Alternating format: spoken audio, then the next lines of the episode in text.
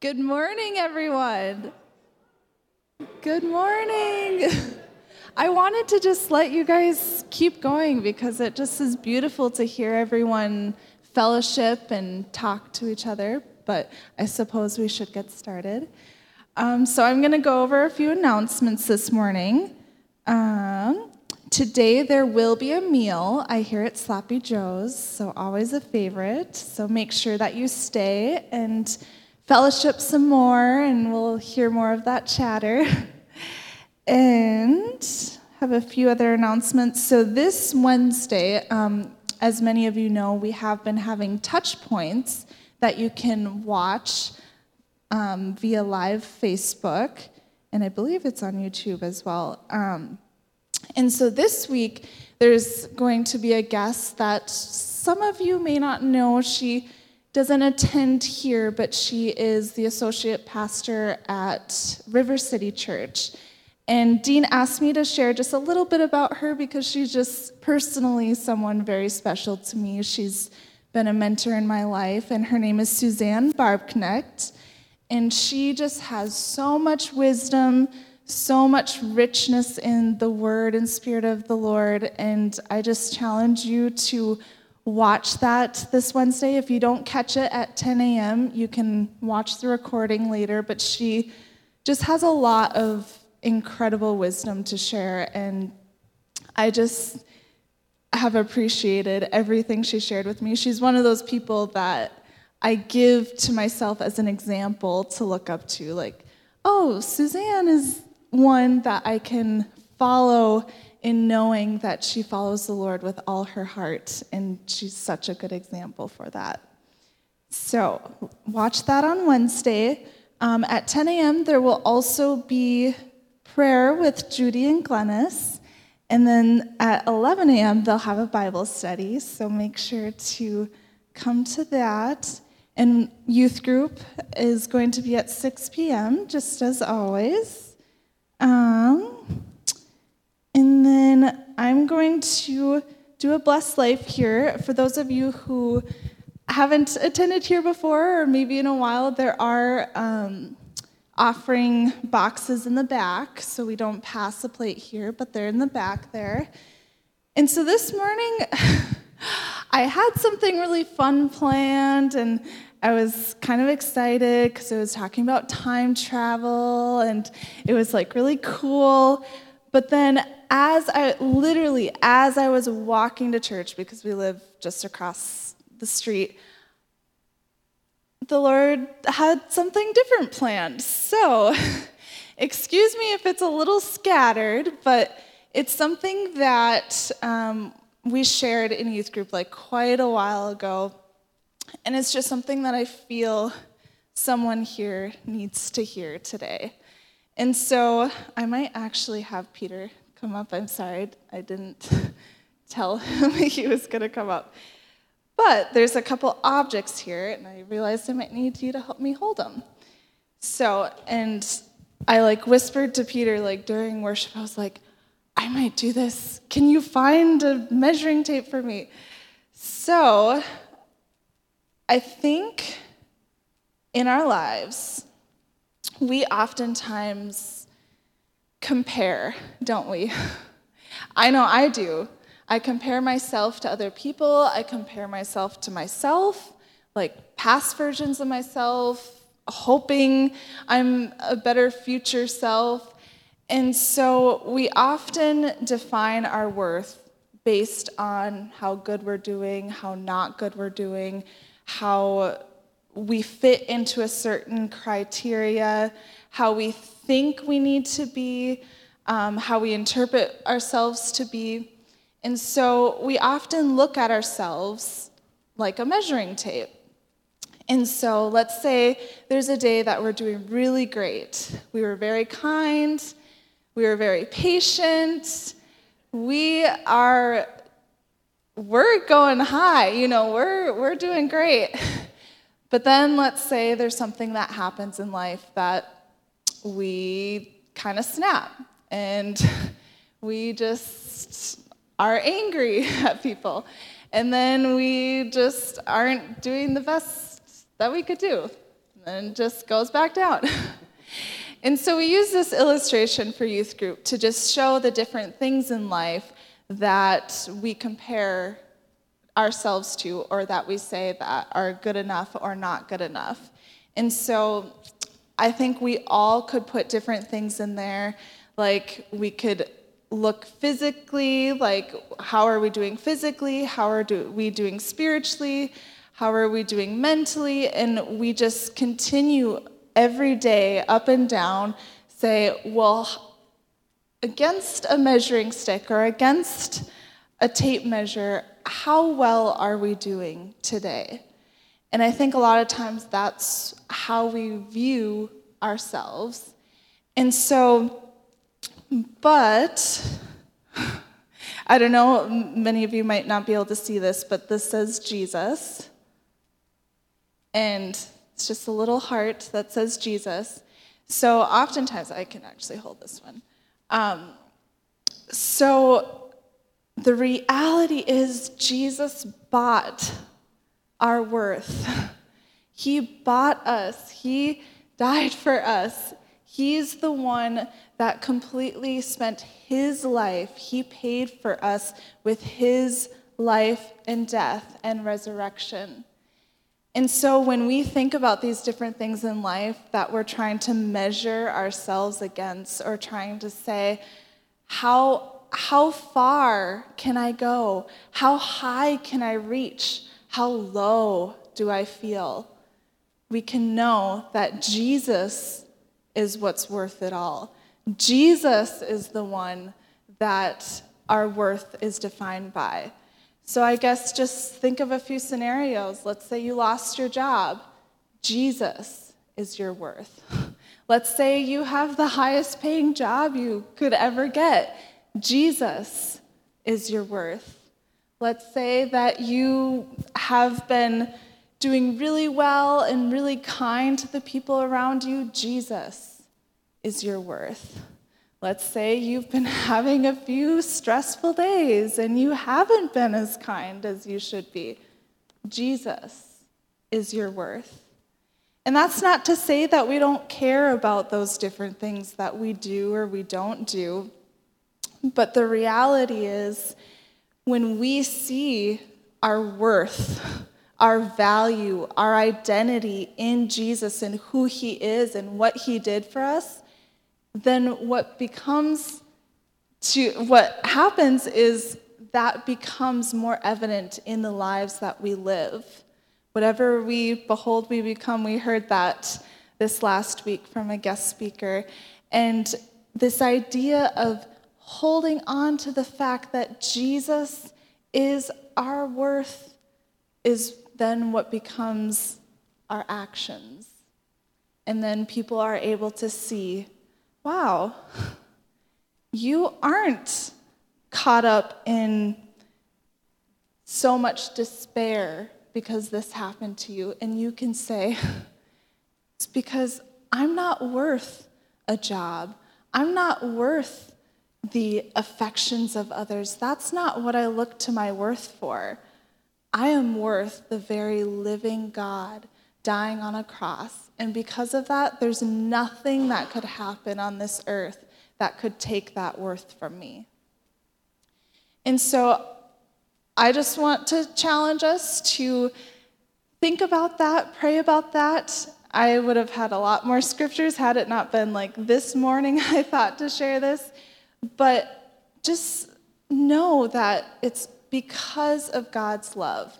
I, I, that phrase, because God's love, has been showing up for me in different scriptures. I, you, you can see for yourself if you just like look for because God's love.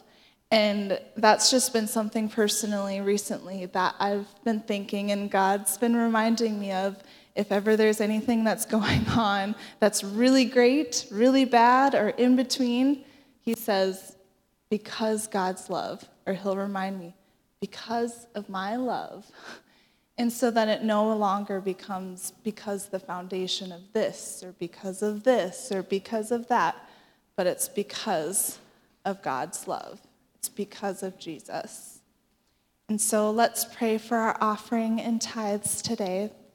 Lord, I just thank you so much for your love, for doing what you did for us, for dying on the cross, for rising again. I thank you for redefining our worth, not based on anything we do or how our achievements or how great or how bad we are, Lord, but because of your love.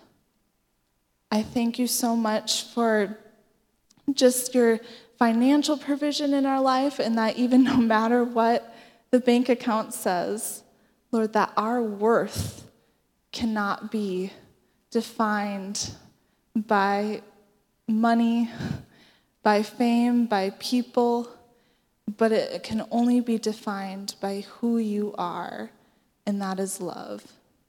We thank you for this in Jesus' name. Amen.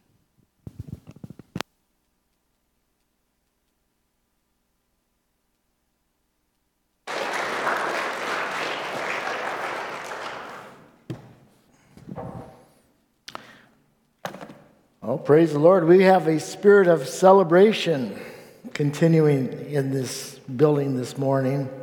You can feel it. You can sense it. God is a God of celebration. He's not a stingy old man sitting in a cramped, stuffy room ready to smack you on the head. No. This morning, I want to talk a little bit about prayer, maybe in a little different vein than you've, you've heard it. But um, Dean asked me several weeks ago, well, I guess eleven days, less than eleven, eleven days ago, would you speak? And I said, oh yeah, probably would be okay. Then I realized we had company about the whole time. And then I got thinking, you know, I've had fifty years to prepare for this, so it shouldn't be a problem, especially with the Holy Spirit inside of us. John fourteen twenty-six. I am using the King James Version, but the Helper, the Holy Spirit, whom the Father will send in my name, he will teach you all things and bring to your remembrance all things that I have said to you. I want you to put in your memory bank that phrase, Uh, that he will teach you all things. I want to look a little bit at the word comforter. If you go to your Amplified Bible, it amplifies the word comforter and gives us the sevenfold ministry of the Holy Spirit to the believer. This ministry of the Holy Spirit is for us here on earth. Okay? Holy Spirit is God's agent on earth for the believer. And uh, the first one is comforter, of course. And we could spend the entire sermon on these, but I just I'm going to just go over them quickly because I'm laying a foundation. First off, he's your comforter, he's your counselor on earth, he's your helper on earth. You don't need help in heaven. He's your intercessor on earth. You don't need Our Jesus is your intercessor in heaven. He's your advocate on earth. Jesus is your advocate in heaven. There's one mediator between God and man, the man Christ Jesus in Hebrews. He's your strengthener, and he is your standby. He's ready to jump in, help you when you need it. Okay. So, with that laid, you understand that there is all this potential of the Holy Spirit in your life. And if we look at Romans uh, eight fourteen, for as many as are led by the Spirit of God, these are the sons of God. I believe some, I, I think I heard one time that a guy said, these are the mature sons of God. Women, you're a son of God. It's a title. It gives you kingdom authority. Dean pointed this out a couple weeks ago. In the Spirit, there is neither female or, or, or male. If it bothers you that you're a son of God, it should bother me that I'm the bride of Christ, okay? I mean, so we're even, okay? The bride was carrying the groom yesterday, wasn't she? Whoa. I don't think that's going to happen with Jesus. No. But anyways, you can expect to be led by the Spirit of God. You can expect this. I mean, it's not an exception like, oh, back in nineteen eighty-three, God said, and He led me specifically. No, it should happen every day. And the whole thing about being led by the Holy Spirit, and I'm going to use this as a as a reference to it, is Romans eight sixteen. I didn't give Herb this one. I gave him three verses. The Spirit Himself bears witness with our spirit that we are the children of God. A lot of times, you're going to be led not by a voice of audio, uh, auto, uh, how would you say it? A voice that you can actually hear, you know, in an audible sense. You're not going to be led by dreams, visions, um, angelic visitations. Some people are. But I've come to a conclusion. The people that I know personally that have had these spectacular visions, you know, Technicolor, woof, they're called into a hard ministry a lot of times. I mean, it's like, if they didn't have that vision to kind of kick back on, they would like, nope, I'm not going through with this. So be thankful if you don't have dreams, visions, and Technicolor panoramic views of, of all these things, because that means you're a child of God being led by the inner witness. I can tell you, I've been a Christian for over fifty years. I've had one vision, never did figure out what it meant. But it was cool. I had my eyes wide open. I was in high school. I don't think it was pizza. It was too, it was just like, hmm, never have figured it out. But I can tell you, every day, there's a certain amount of leading in my life. And what that is, is, is that inner knowing that this is what you should do. So don't go running after, you know, angels. There's a lot of these mystics today. They're going to heaven and they're they're killing dragons and all this stuff. But they come back to earth and their life is a mess. And they ain't accomplished anything for the world around them. But they sure sound spiritual. It sounds like Dungeons and Dragons or something. I don't know. I never played the game, but that's what it kind of reminds me of. But the verse that I want to look at is an all-time favorite, Jeremiah thirty-three three. So we established the Holy Spirit's got a lot going on for you,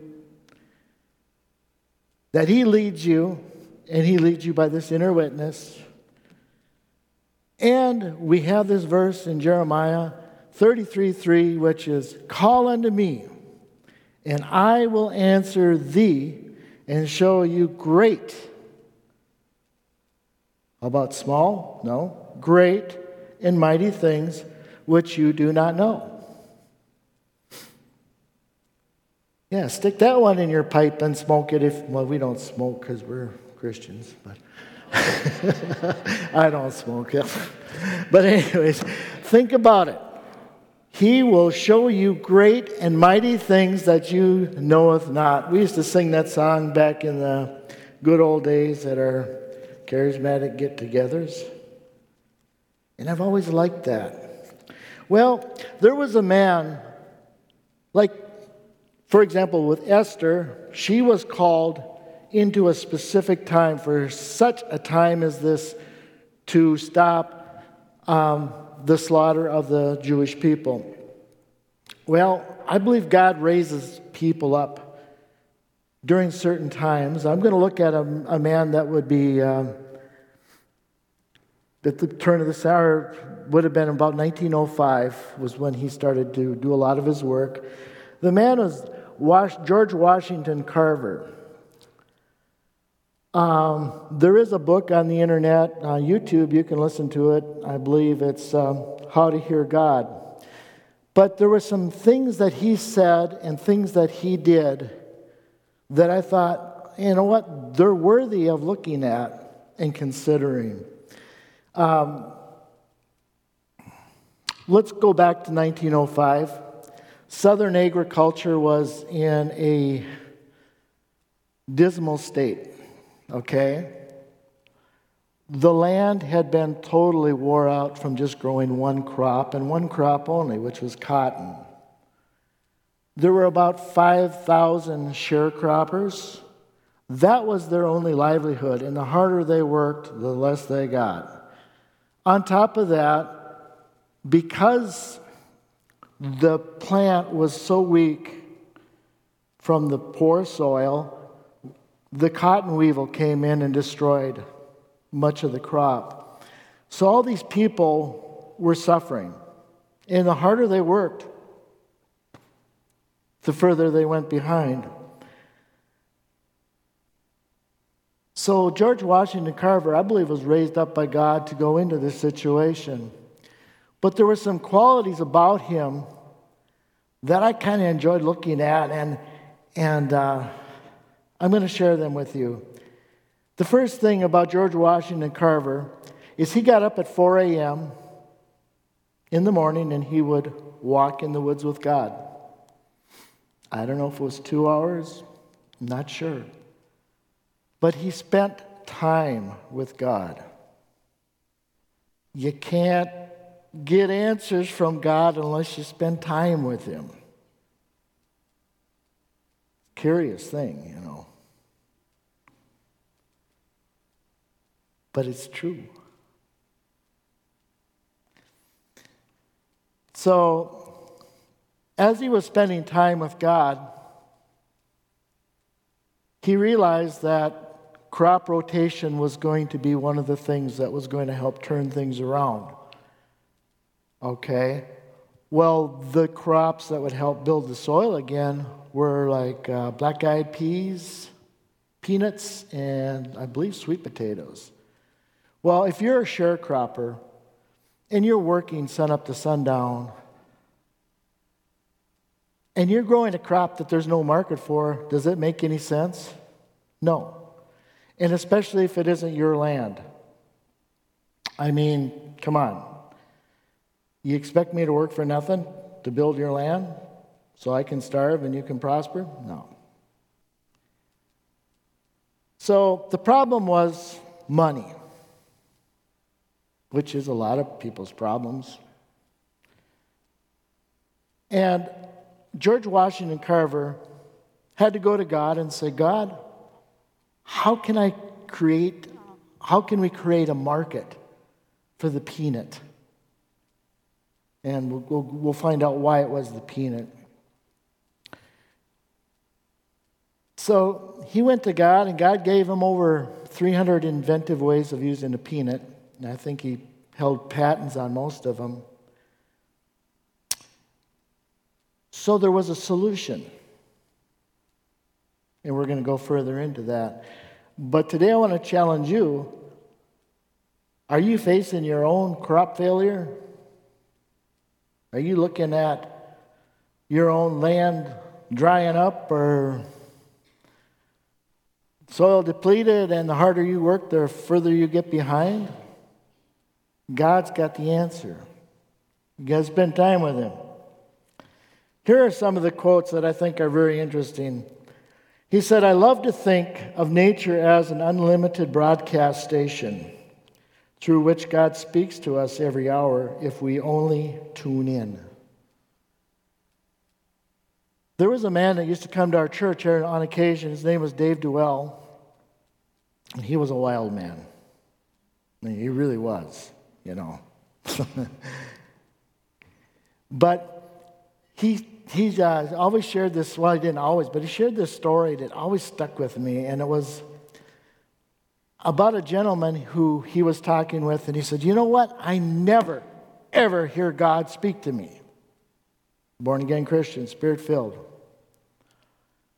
And Dave Duell said, well, what do you do for a living? And he said, well, I, I'm a salesman, and I drive, you know, a lot. From place to place, do present, presentations, take care of accounts. And he said, so you're probably driving many, many hours a day. And he says, yeah. He said, I want to challenge you. Get yourself a legal pad. Put it by your, your, you know, by your lap. Back before we had all the phones and stuff where you could record. And he said, um, turn your radio off. Be quiet and drive. And see what God says to you. So the guy did this. Dave saw him two weeks later, and he had a full legal pad. God is always talking to you. He's talking. Yeah, we're just not listening. It's like, it's like a, I guess it's like a broadcast. You know, he's he's putting it out, but we're we don't have our channel at the right spot. You know, we're at C B S instead of you know Holy Spirit Central. But anyways. Know that God is always talking to you. Here's another quote. God is going to reveal to us things we never that things he never revealed before if we put our hands in his. No books ever go into my laboratory. The thing I am to do and the way of doing it are revealed to me. I never have to grope for methods. The method is revealed to me the moment I am inspired to create something new. Without God to draw aside the curtain, I would be helpless. That's a fascinating statement for a guy who is an actual scientist who uses deductive and inductive reasoning and was trained. He was a trained scientist. Can you imagine that? Oh, no books. He's not the only one that did that, you know. Einstein did that too. He sat at his chair and his desk quietly. But anyways, the thought is God will give me an inspiration. God will give you an inspiration. Let's talk about that for a moment. The inspiration you get, first, it needs to be Um, compatible with the Word of God, supported by the Word of God. Number two, the peace of God needs to be uh, fully in place with it. The third thing is, and this is this brought me back to something I read like in nineteen seventy something. I think it was Basham wrote a book on the whole of, uh, take another look at guidance. Has anyone ever read that book? Okay.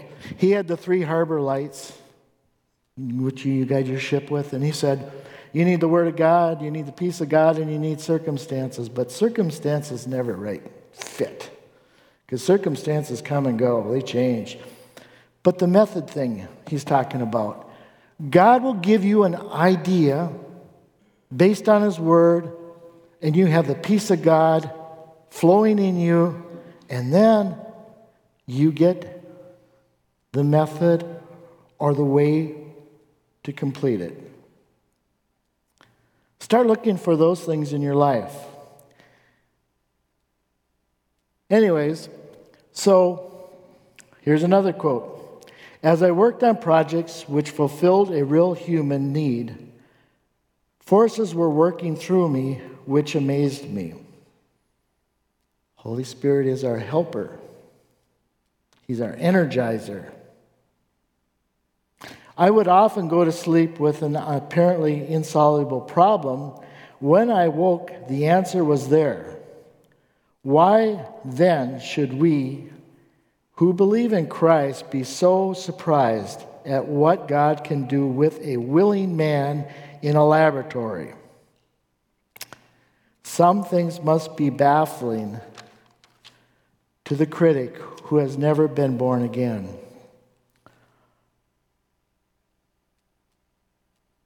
I was young.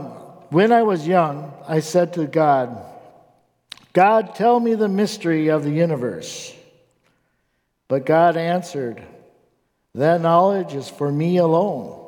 So I said, God, tell me the mystery of the peanut. I think this was long before he, you know, walked into the situation. That's why I believe he was raised up at, for that time. Then God said, well, George, that's more nearly your size. And he told me, first, separate the peanut into water. Fats, oils, gums, resins, sugars, starches, and amino acids. Isn't it something how God is so specific? Not general, specific. Then recombine these under my three laws of compa- under my un- under my three laws of compatibility, temperature, and pressure. Then the Lord said, "You will know why I made the peanut." And again, call unto me, and I will answer thee, and I will show you great and mighty things which you do not know. Yeah, taking it apart, putting it together. I don't even know if that was in the scientific realm at that point. No, I guess it'd be like reverse engineering, right? Only changing certain factors and, oh, you know, so we came up.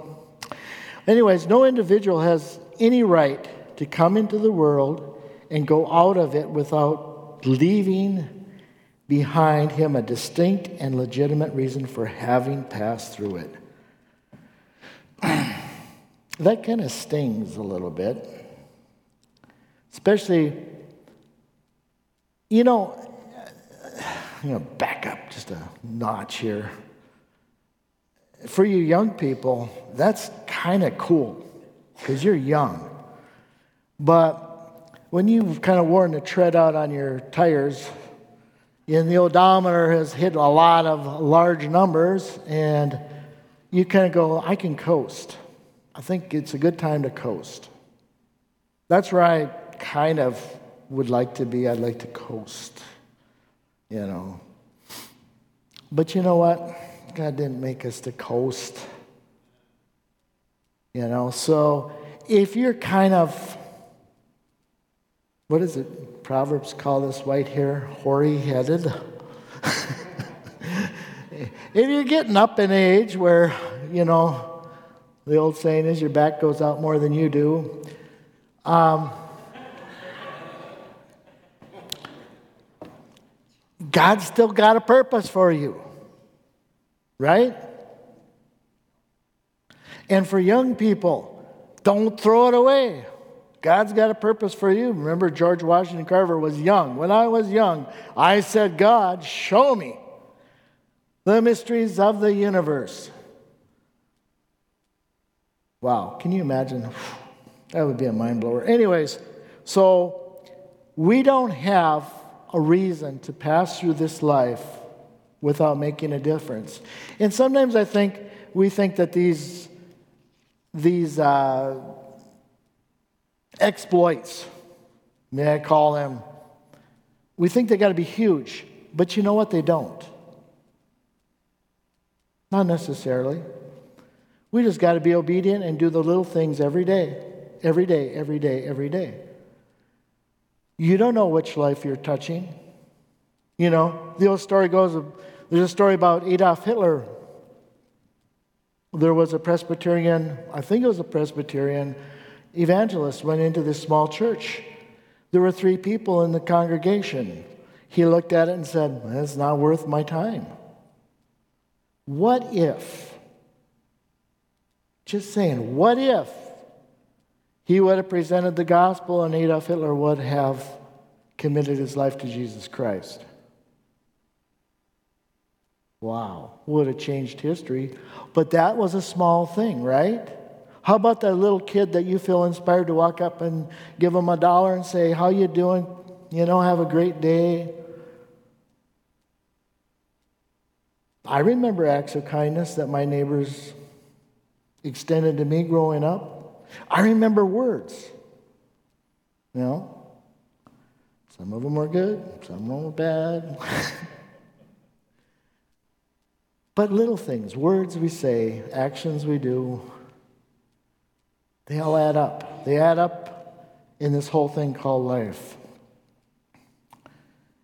Okay, back to another quote. Most people search high and wide for the key to success.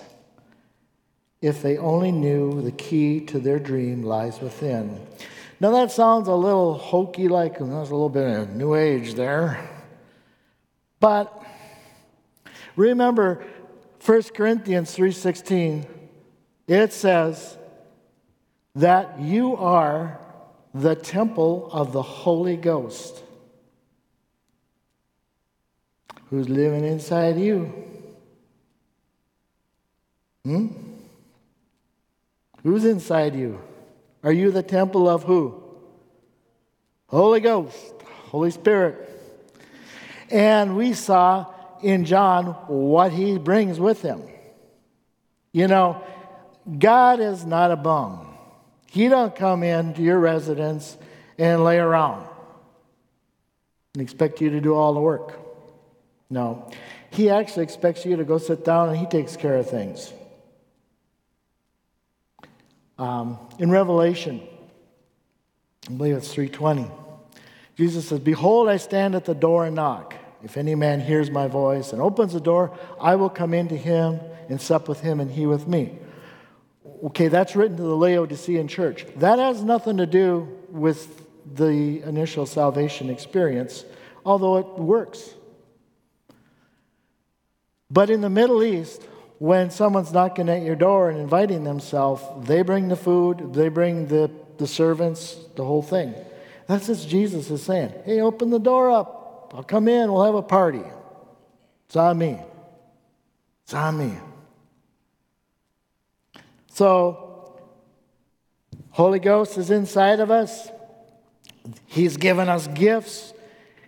I mean, the celebration has begun down in our hearts.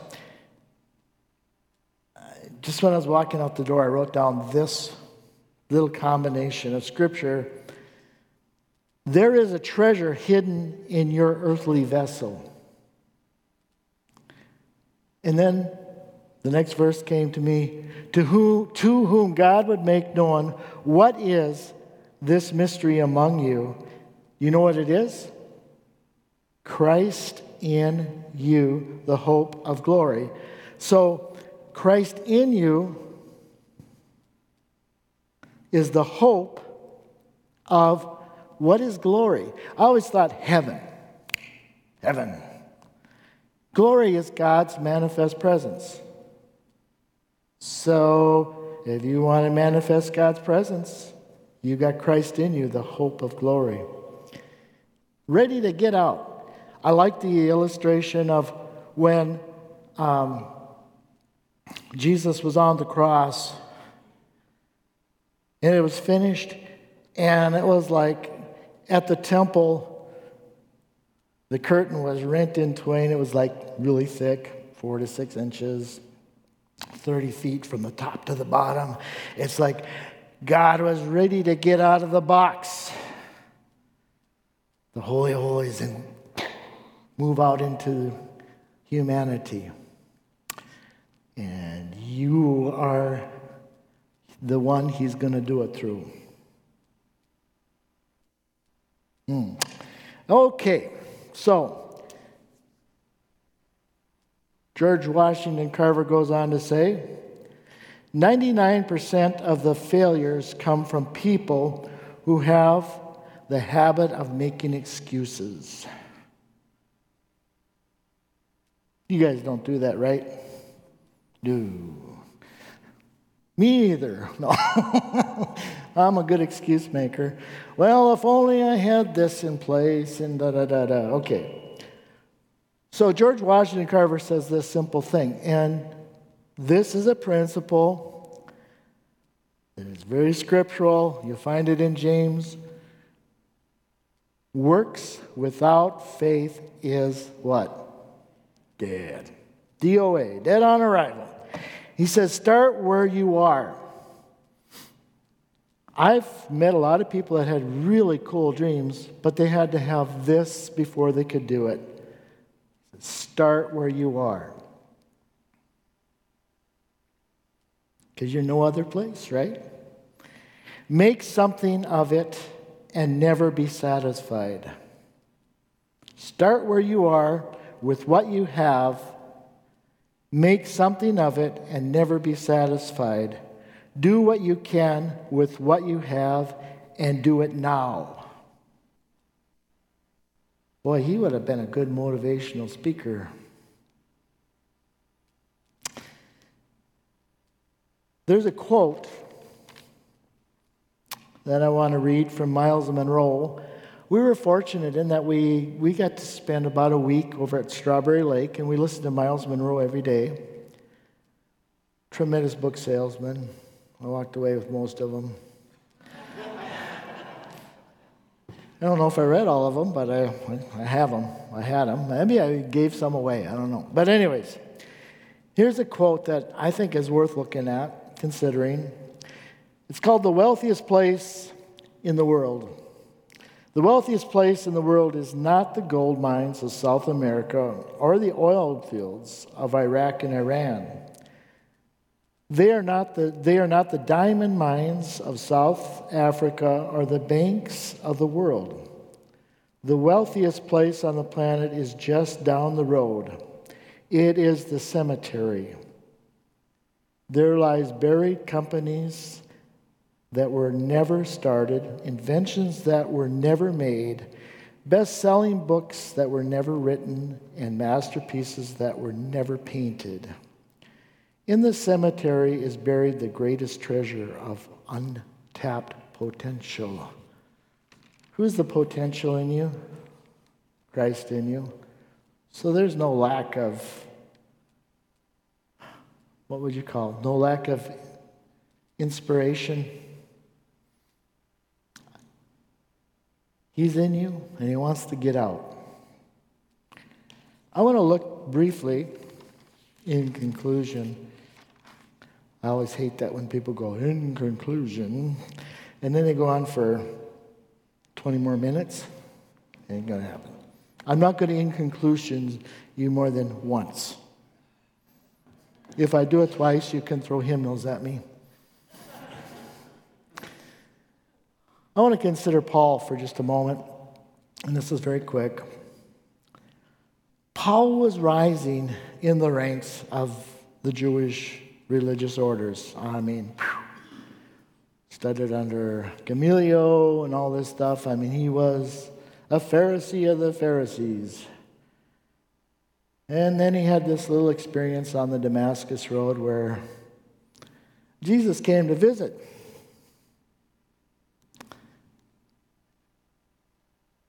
I'm trying to think. He had a come to meeting Jesus, come to meeting with Jesus. That's how they used to say it. Anyways, kind of ruined his career as a Jewish Pharisee, and he was despised, hated, and they wanted to kill him. Well, the Christians didn't really care much for him either, you know, because he just got done killing Stephen. So what were his options? you know. And I mean, I'm really slacking this, or cutting this story short and trimming it, but his options were to go to the backside of the desert, the Arabian desert, and he spent fourteen years with God. His writings changed the world and are still read today. Can you imagine that? Of course, we know they're inspired by God and filled with the Holy Spirit. He did write the Word of God. But here's, here's the thing. He started with where he was. He was in a hard situation. George Washington Carver was in a hard situation too. He was basically born a slave. He made something of it by spending time with God. He was never satisfied. He was always pressing, always pressing. Sometimes he said, man, it'd be better if I died. I wouldn't mind dying, but for your sake, I'm going to stay here, and I'm going to keep on. He was never satisfied. He was always pushing forward with the gospel. And since I promised you we'll have no more in conclusions, that's it. today, if God's put something in your heart, start. Do it. To the old people, I exhort you.